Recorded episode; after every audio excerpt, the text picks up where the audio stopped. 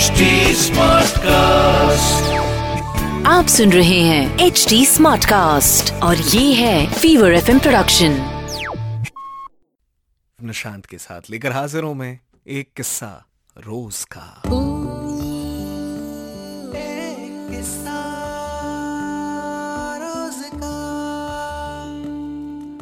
सो आज का सवाल मेघा पूछती हैं।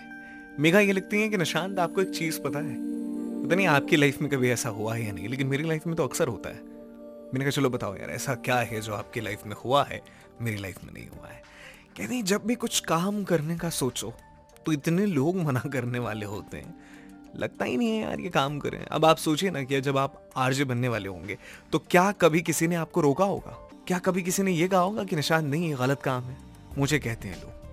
मैंने कहा, क्यों आरजे बनना चाहती हैं? आप कहते, नहीं, आरजे तो नहीं बनना, लेकिन जो भी काम करना है, उसमें सवाल या निशान कईयों का है।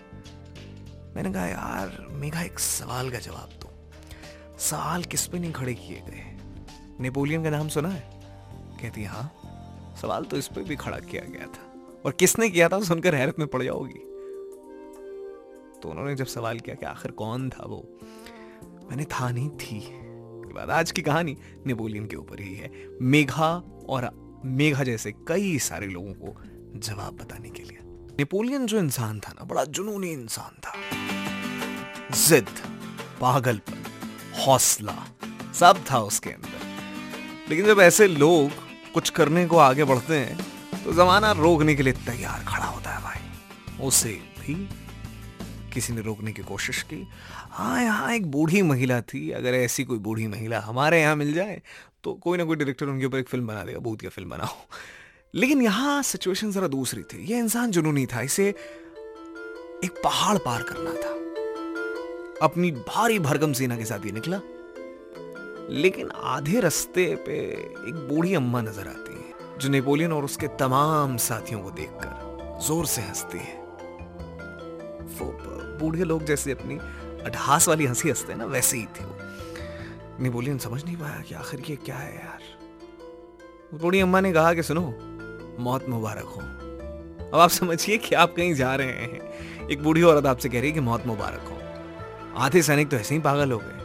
बूढ़ी अम्मा कहती हैं कि यार देखो, ऐसा है, आज तक कोई बचा नहीं इस पहाड़ पे चढ़ने वाला। इसलिए कह रही हूँ, मौत मुबारक हो, सर फिर अब जरा सोचिए इसका असर क्या हुआ होगा। नेपोलियन से एक बूढ़ी औरत कहती है पहाड़ की चढ़ाई के दौरान क्या सर फिर इंसान मौत मुबारक हो? और जब उसने इतना डर पैदा कर दिया नेपोलियन और उसकी तमाम सेना के बीच तो सेना की टुकड़ी ये कहने लगी कि नेपोलियन हमसे चढ़ा नहीं जाएगा इस पहाड़ पर। नेपोलियन को आ, शक तो था इस बात का। क्योंकि वो बूढ़ी अम्मा जो थी कॉन्फिडेंस में थी साहब। और कहते ना कि अगर एक इंसान झूठ बड़े कॉन्फिडेंस से बोले तो वो भी सच्चा लगता है। हालाँकि ये तो सच था। तो सेना ने चढ़ने से मना कर दिया। आमतौर पर नेपोलियन का नाम जिस किसी ने भी सुना है, सोचो कैसा इंसान था वो। क्रूर। चाहता तो बूढ़ी अम्मा को। लेकिन उसने ऐसा कुछ नहीं किया। उसने एक हार, जो कि हीरो का था। बूढ़ी अम्मा के गले पर डाल दिया और कहा, कि अगर मैं ये पहाड़ पार कर लूँ तो मेरी जय जयकार करना। और जैसा तुम कह रही हो, मौत मुबारक हो। लौट कर नहीं आए तो समझने एक सरफिरे ने तुम्हें नायाब तोहफा दिया है।